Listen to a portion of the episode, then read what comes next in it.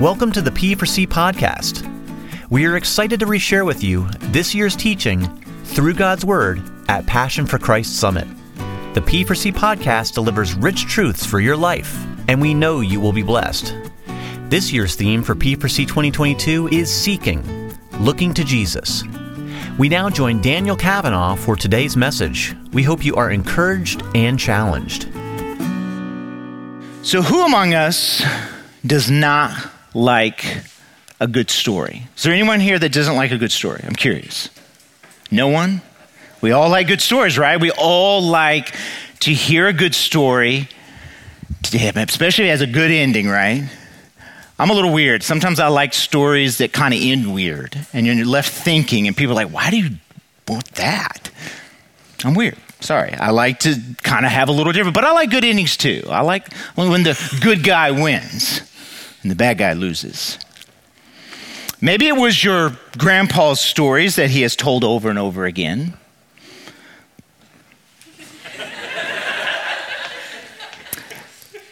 There is always that one guy or gal in the group who just knows how to tell a good story, and most of the time they can make it really funny. Um, since we've talked about our family and Dad's talked about us, uh, that would be my brother. If he shows up, the story will be funny. It will be good. As much as we as human beings like to be entertained, I think one of the main reasons we like to watch a good movie or read a good book is because we are captivated and compelled by good stories. Stories move us and they, they even motivate us. They remind us of who we are and where we had come from. They tell us about things we've never seen or heard of. And most of all, we really like a story when it's true to life. Really. I mean, if it's true, there's something real about it and, and has depth. Movies often lead with based upon a true story or uh, based upon real events. The Bible itself is the story of God's plan of redemption and how He will and has glorified Himself. We love stories. And we listen to people tell them, especially if they're good. In our text tonight, the Apostle John calls to remembrance a story that he lived. It's a true story. It's a story that he heard, he saw, he touched with his own hands. He was there. It is the story of the very words of life itself. And because he experienced the story as he did, he now has the authority to speak to the veracity, and yes, I just used a, a different word, but to the accuracy of the story. This story is true and it has massive implications for our lives, more than any, ever, any other story you've ever heard or will ever hear. It is a story that holds the essence of life and genuine fellowship with the Father and His Son, Jesus Christ. And it is a story that will bring great joy to all who embrace it. It is the story that connects all who love Christ in beautiful, harmonious fellowship with one another. It is a story that has a message we need to remember tonight. It is a story that John is telling to the believers at Asia Minor within the text.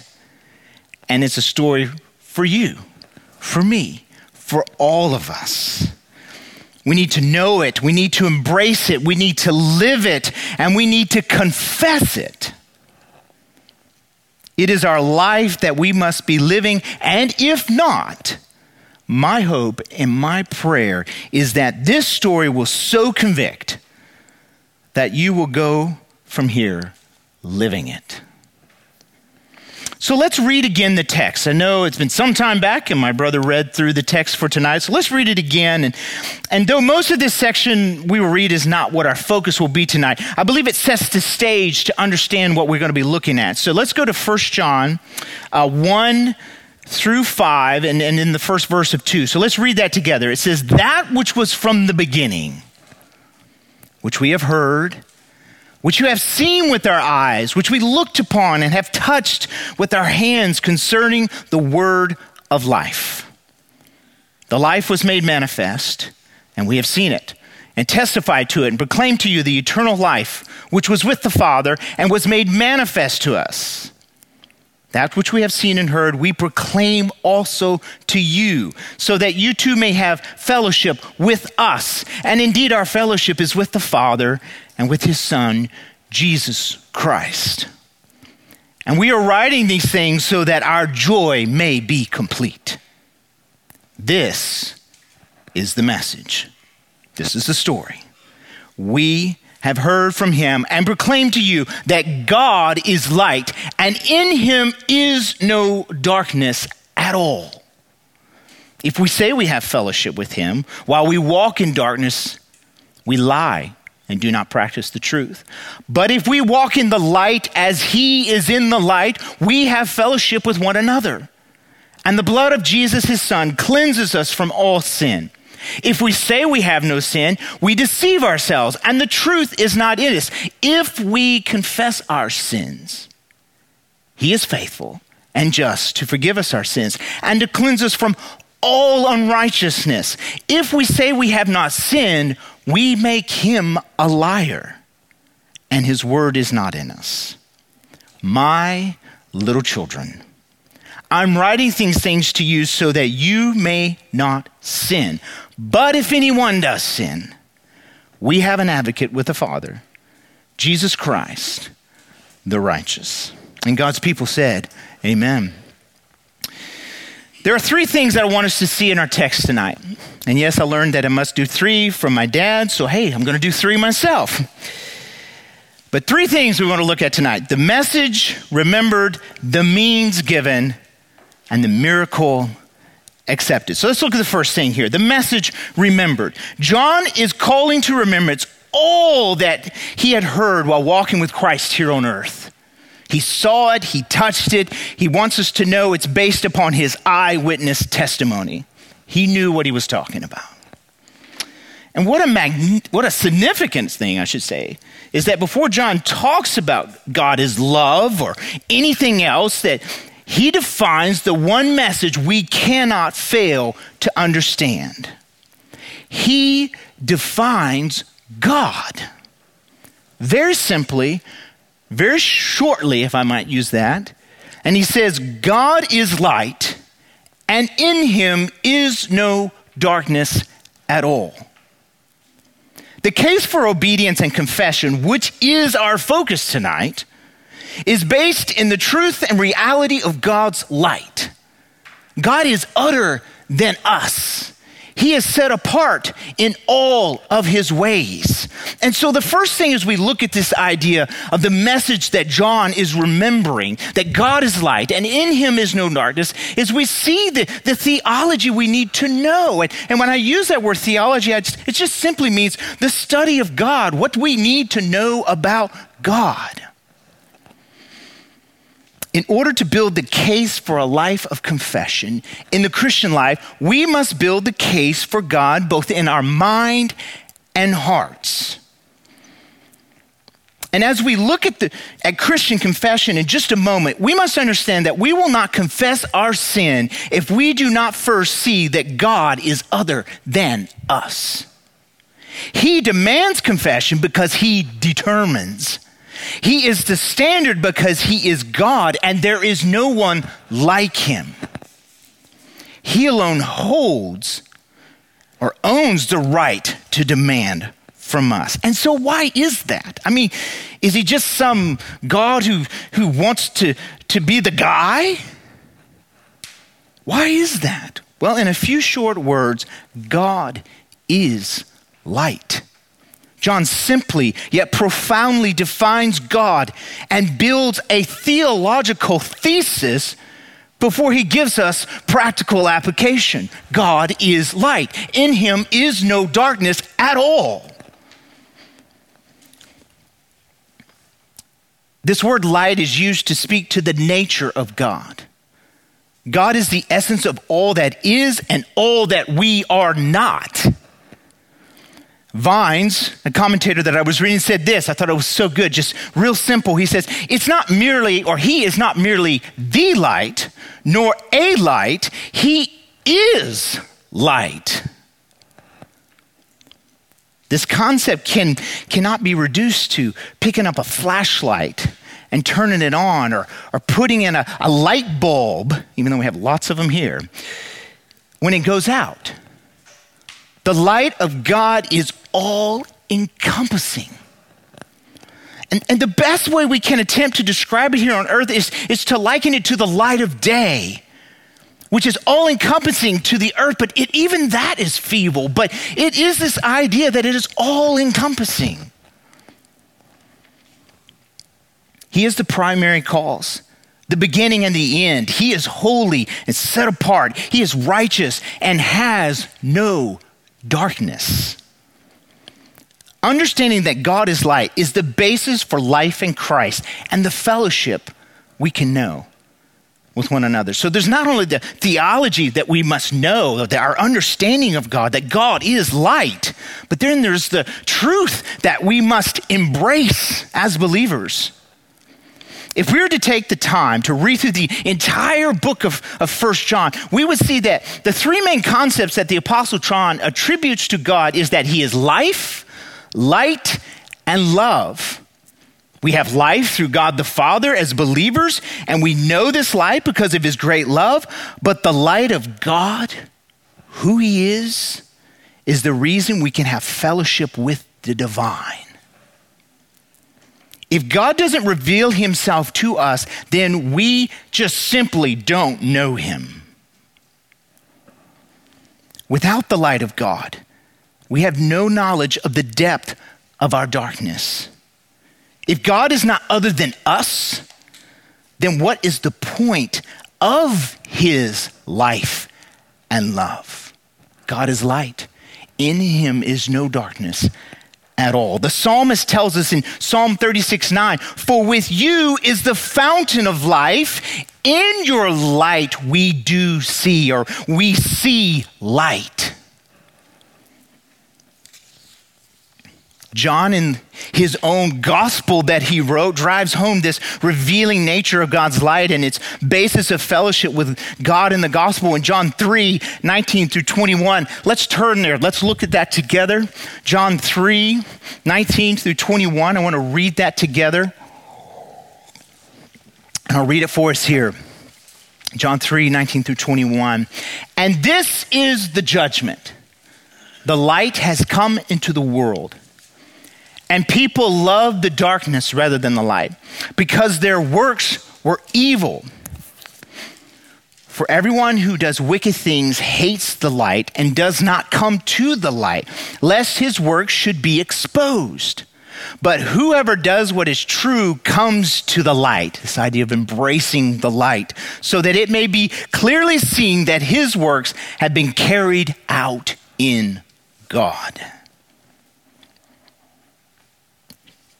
John keeps the message simple God is light, and in him is no darkness at all. If we say we have fellowship with him while we walk in darkness, we lie.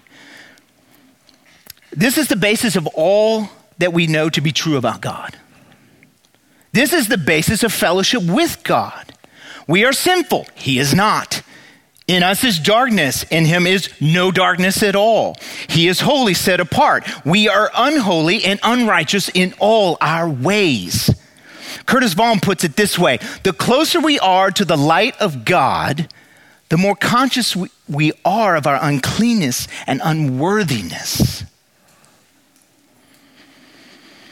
To illustrate this, I was trying to think of, okay, how do we put our minds around this? How do we embrace it and kind of grab a hold of this? And, a, and, a, and a, a thing that happens in my life pretty much every day came to my mind. So on the back patio of our house, I have strung these Edison lights, and they have to be plugged in to work, right? So usually by the time I get out to plug those lights up, it's dark. And my wife has bought this big plant that comes flowing down over the plug. And I, I never can find the plug. I'm like fumbling around in the darkness. Finally, I reach out and grab my phone and turn the light on. I push it aside and I'm looking, and finally, I can get the plug in. And I can see clearly The light reveals what I could not see. We cannot see who we really are until the light of God shines upon our hearts and reveals the other depth of our need of Him. And as we are going to look further at what confession is, we will not be able to see our sin for what it really is until we understand who God is. You cannot agree with God about your sin unless you know the God who reveals what sin is. You cannot have fellowship with God until you know God. And, and just as a side here, we'll see this more toward the end, but the light of God is revealed through the knowledge of Jesus Christ. We see that in 1 Corinthians or 2 Corinthians 4 6. The knowledge of God in the person of Christ, God's Son, is how we come to know the light of God. As one commentator put it, there was nothing whatever of the Godhead that was not in Christ. The full complement of divine attribute is to be found in him, Christ. So, this is the message that John remembers that God is light and in him is no darkness at all. This is the basis. We must, we must know it, we must embrace it. But number two, there is the means given. How do we do this? The light of God reveals a glaring problem we have, and it's, it's sin. And the only way to peel back the darkness of our sin is truth. And John just simply peels, simply peels back the layers and reveals the depths of our deception once he makes this very strong and simple statement. And so there is the truth we need versus the lie we believe. What does he say? Let's look at, let's look at what he says. If we say we have fellowship with him while we walk in darkness, we lie and do not practice the truth. If we say we have no sin, we deceive ourselves and the truth is not in us. If we say we have not sinned, we make him a liar and his word is not in us. Notice the, the parallel thoughts that John has given us here. We lie, do not practice the truth. We deceive ourselves, the truth is not in us. We have not sinned, his word is not in us. John uses this simple style of writing to drive home the point and to emphasize the point. You are a sinner. Sorry, bad news, but that's what it is. If you do not see you are a sinner, then you are a liar and the truth is not in you. I mean, if somebody comes up to you and says, You're a liar, and you're like, No, I'm not. I'm not a liar. No, you're a liar. But God comes up and says, You're a liar. And the truth is not in you. As one commentator put, he said, Such liars are doubly in trouble. Guilty before God objectively, because we don't know who God is and we've sinned against him, and sinning again by being oblivious to the fact that we are sinning. If we're not willing to admit that we are sinners, we are, for all extensive purposes, practical heretics. We are denying a very foundational truth of God regarding the state of mankind, of us. Romans 3:23. All have sinned and fallen short of the glory of God. And not only are we lying and deceiving ourselves, but we have made ourselves willfully oblivious to the truth of what God says about our sin. When it comes to the deception and the lies in these verses, the implication is, is that we lead ourselves into the sin that we commit. And we have done so willfully we, you and I, we bear the responsibility for that. By way of just note here, it's, it's a little bit comical, but yet it makes a good point. He says, uh, and, and I love this. I was reading this. I love what the Russian novelist Ivan Turgenev says. I do not know what the heart of a bad man is like, but I do know what the heart of a good man is like, and it is terrible. But is walking in darkness always so obvious? I mean, you're like, you know, the, the picture you're painting right now, I'm awful. And yeah, you are. But is it always that obvious? Like, is it always that, that contrast always there? It's something I was wrestling with as I was looking at this passage, and I'm like, sometimes it can be a little bit more deceptive, and I think we see John speaking to this deception. And think about the phrase that we often hear, or maybe even use or think in regards to our sin or to other people. And we say, well, none of us are perfect. I mean, you know, I made a mistake. I'm sorry, none of us are perfect. And that's true. Sometimes we do make mistakes, and there's an understanding there. But think about that phrase. Is that just making an excuse for the fact that we're not perfect? Or is it realizing really what we are? And maybe you have your own phrase or you make your own excuses. I don't know. I'll, I'll leave that to your conscience. And maybe you have your own way of justifying your sin. But look at what John says about this. Again, notice the, the corresponding thoughts that drive home the truth, this parallel thoughts that he's bringing together. He says, if we say, we lie. If we walk, meaning our way of life in darkness, our depravity, the truth is not in us. If we say, we deceive ourselves. We have not sinned. The truth is not in us. It doesn't matter if you have a hint of self righteousness or if you have overtly or blatantly sinned. God is light, and in him is no darkness at all. This is the deception of sin that we are really not that bad. Think about, for me, in the Old Testament, uh, you may remember Uzzah, who stayed the ark. He stayed the ark. So, if you're familiar with the story, the commandment was to never touch the ark of the covenant. And so they are moving the Ark of the Covenant, and as they're moving the Ark of the Covenant, something happens, and the cart, I guess the ox, when the ox stumbled, and the cart starts to fall, and so does the Ark of the Covenant. And Uzzah reaches out and puts his hand on the Ark to stay it, and he, boom, he's hit. Dies immediately. Well, the problem was that God had commanded his people, do not touch the ark, because the symbol of the ark was the presence of God among them. God is light. The problem with us is that he assumed, and I heard this from someone else, I cannot take credit for this, but he assumed that his hand was more clean than the ground that he was walking on. God is light. In him is no darkness at all.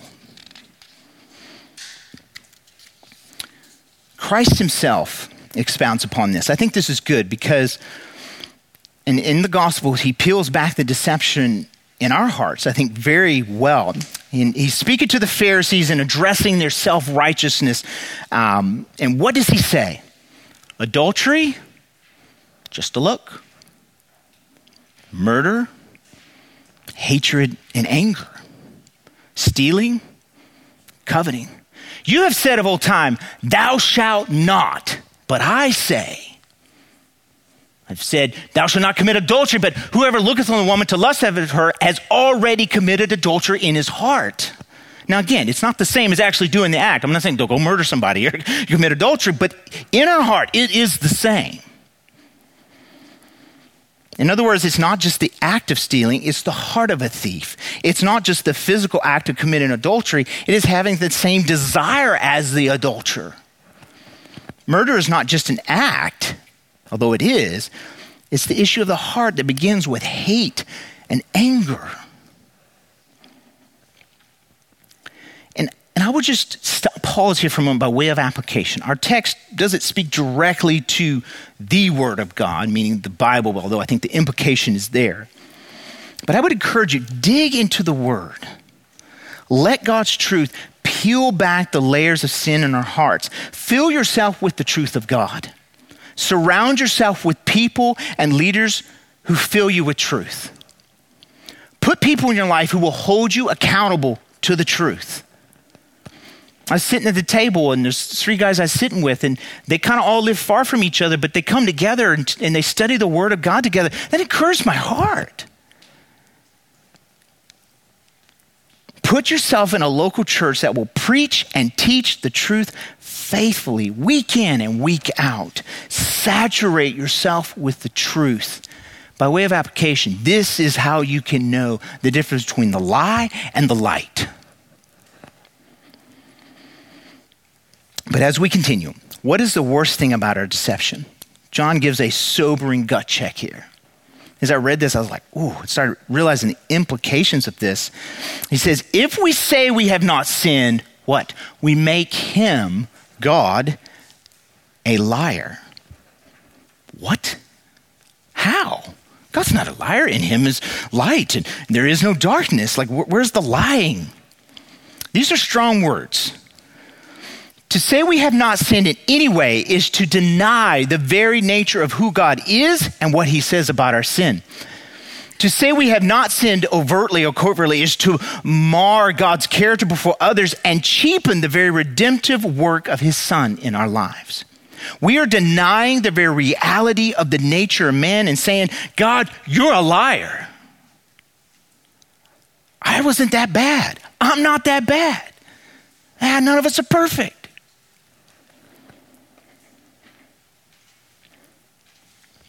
Just to know that we are sinners is not enough. As John sheds light upon our self deception, he mentions the idea of practicing the truth. If sin is the opposite of practicing the truth, then how do we practice the truth? And that word there is, is in the present tense. So, what are we currently doing right now? This is where we get to the meat. And so, we saw the we saw the truth we need versus the lie we believe, but now the confession we need and the fellowship we receive. It is not all doom and gloom, brothers and sisters. There is hope. But if we walk in the light, as He is in the light, we have fellowship with one another. And the blood of Jesus, His Son, cleanses us from all sin.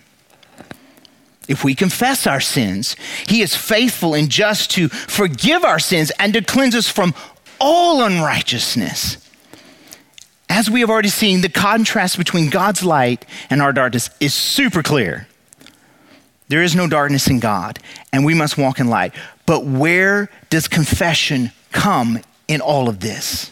If we need it, what does it mean?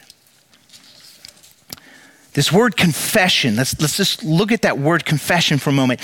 It simply means to agree with. It carries a depth of agreeing that comes from an inward conviction, willing to admit openly and speak freely that we are sinners and we have sinned against God. Do we agree with God's view of us? Christian confession sets our heart right. It aligns our thinking, viewpoint, and perspective with God's truth. It is literally the process of seeing and agreeing with God. It can restore and renew and will grow our fellowship with Him and our fellow man. It's not mechanical, it's a matter of the heart. It's an outflow of the saturation of God's truth in us in understanding who we are in the light of God. As we've already seen, in order to agree with God about our sin, we must know that a God who establishes all things. Confession is the understanding and reality of realigning our hearts and minds with the truth of what God says about our sin and our relationship with Him. Let's look just a little bit deeper. Let's notice the difference between saying and confessing. As one commentator put it, it's easy to say we have sinned, but to confess sin requires a contrite heart. And I do not want to steal my brother's thunder. He's going to be speaking on having a heart that is contrite before him, but we must have a brokenness over our sin, brothers and sisters a heart that is broken over the fact that we have walked in darkness and that it is contrary to the light of a holy God. Again, how might we say it? Well, none of us are perfect, but to confess our sin, God, I know I have sinned against you. I know your word tells me that if I'm angry with someone, that I have sinned and murder is in my heart. Lord, please forgive me for my sin. I know that the, the words that I said to my coworker were not words of kindness, even though they are difficult to deal with. But Lord, forgive me for that. Confess that sin before you. I had to deal with this, and I'll tell this is no glorious moment for me at all. This past Monday, I had to deal with a very difficult person at the U Haul place. I got very upset. It was not good.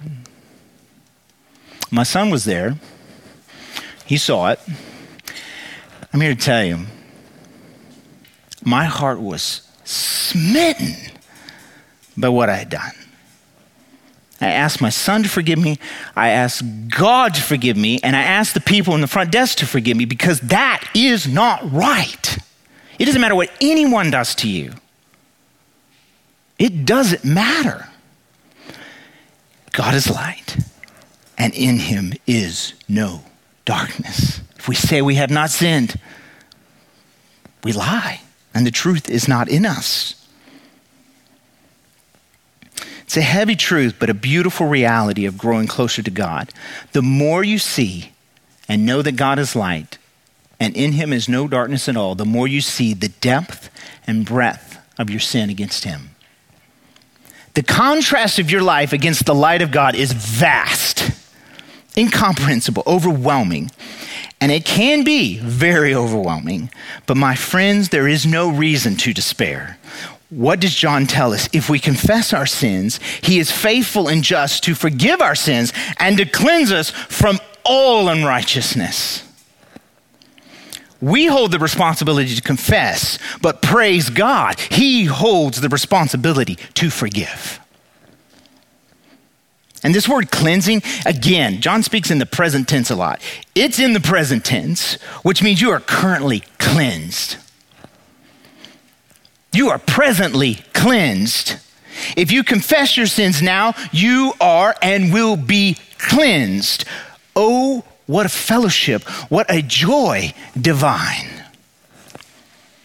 Seeing the light of God, confessing your sin, cleansing from that sin, and restored in deeper fellowship with Him.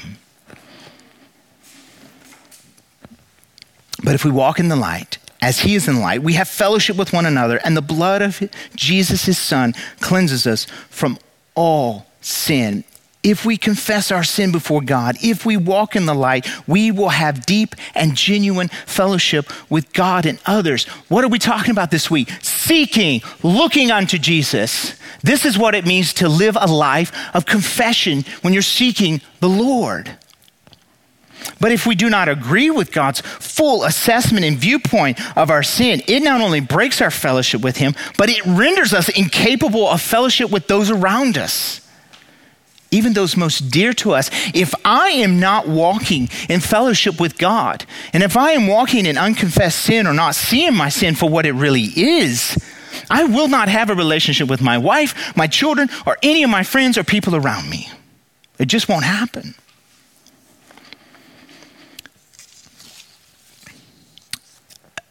I've had opportunities to, to do some counseling, and it's interesting in counseling situations.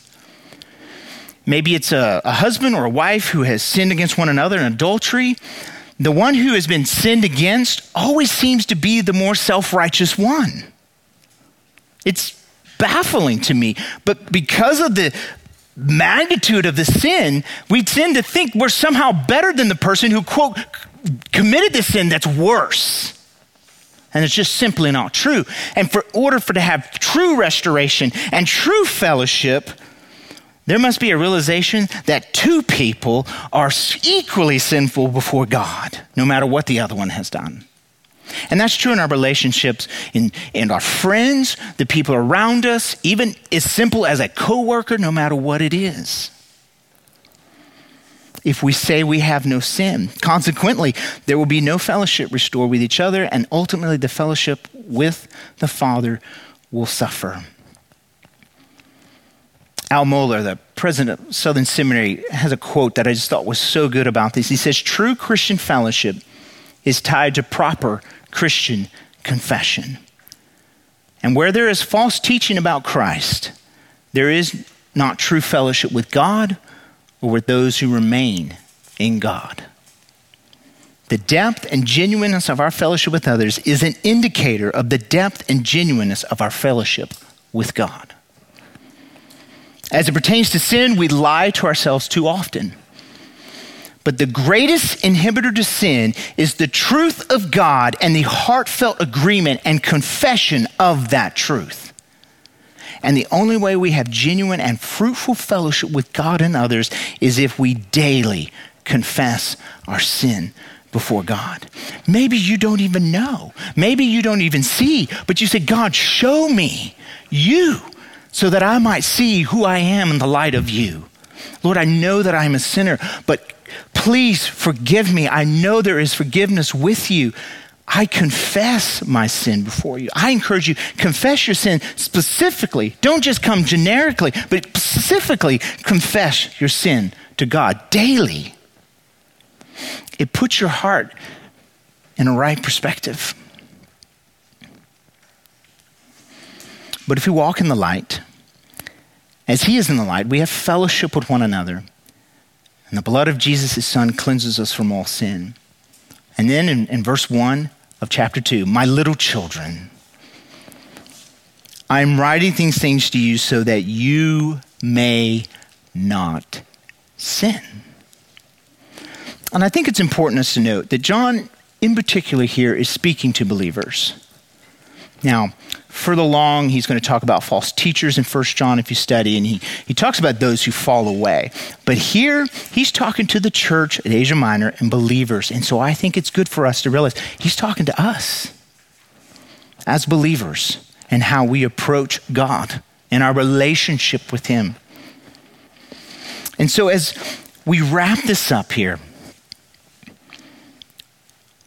we've not only seen the message remembered, and the means given through confession and seeing things as God sees them. But then there is the miracle accepted. John graciously, like a loving father, reminds us of the gospel.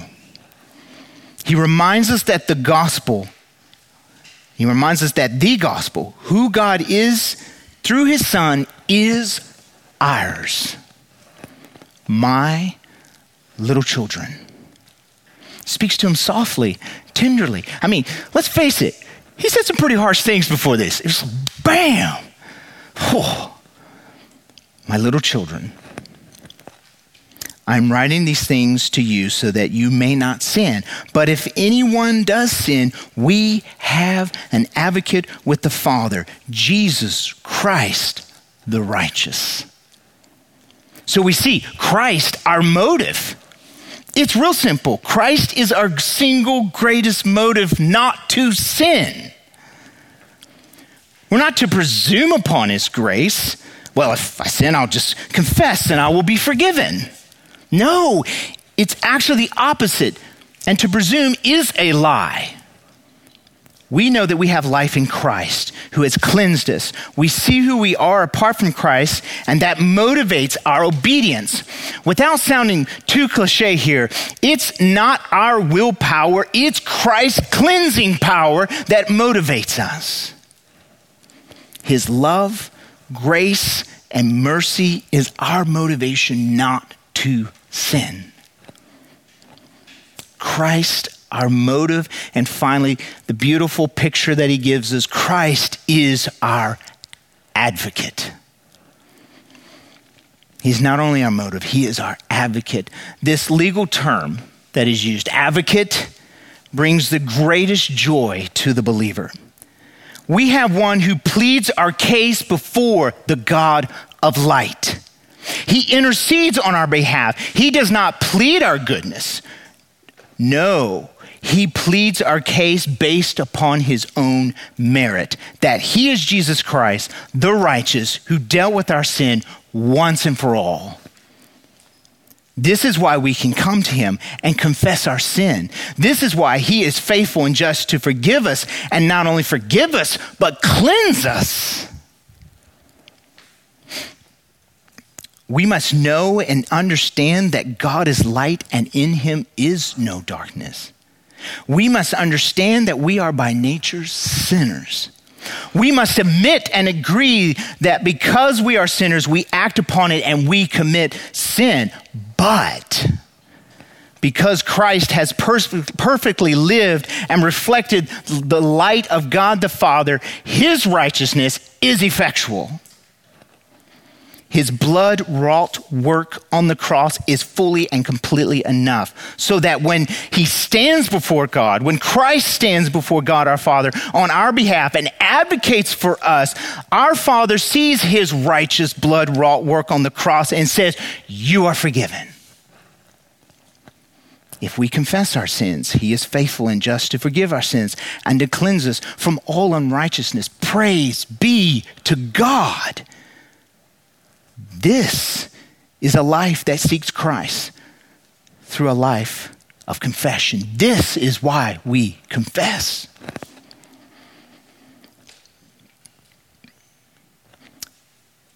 If God is light, let's think about this. If God is light and in him is no darkness, and if we have walked in darkness, there is no way darkness and light can come together. This impossibility, though, is done away with with Christ. Christ stands in the court of God's justice hall on our behalf and says, He can't, but I can.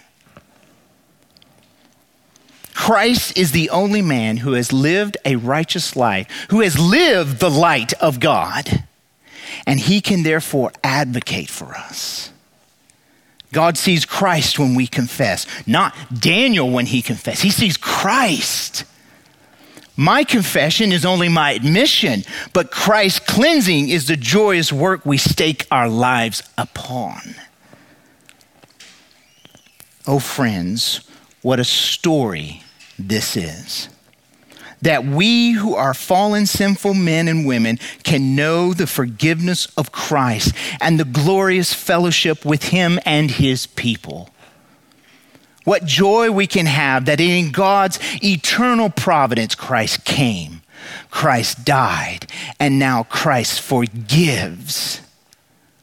All of this eternal pleasure and joy is ours in the person of Christ who reveals the light of God. Do you know him?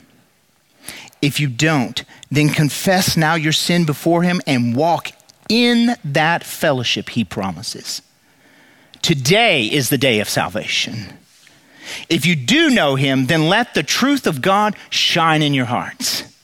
Reveal more of your sin and confess that before Him. Your fellowship with Him will be deeper and your joy sweeter. Your fellowship with His people will be stronger. I promise you it will be. I have known this, I have experienced it, and God continues to work it in my life. And I can promise you this is true. But if we walk in the light, as he is in the light, we have fellowship with one another. And the blood of Jesus, his son, cleanses us from all sin. If we say we have no sin, we deceive ourselves. And the truth is not in us. But if we confess our sin, he is faithful and just to forgive us our sins and to cleanse us from all unrighteousness. Dear friends, this is what it means to seek Christ through a life of confession. Let's pray. Heavenly Father, we come to you now. Your word is difficult at times and then also it renews us at the same time. And I think that has been the message of John, the story of John is that Christ came Christ died and Christ forgives. So, based upon that reality, may we confess our sin and know the cleansing power of Jesus Christ. Why? Because he alone lived the light of God. He is the face of God in Christ we see who God is. Lord, help us to do that as we go from here. And we pray this in Jesus' name. Amen. Thank you for joining us this week. If you have questions about P4C, visit our website at p4csummit.org or you can email us at info at p4csummit.org. We hope you can join us next week on the P4C podcast as we dive into a new session from Passion for Christ 2022. May God bless you as you seek to passionately live for His glory each and every day.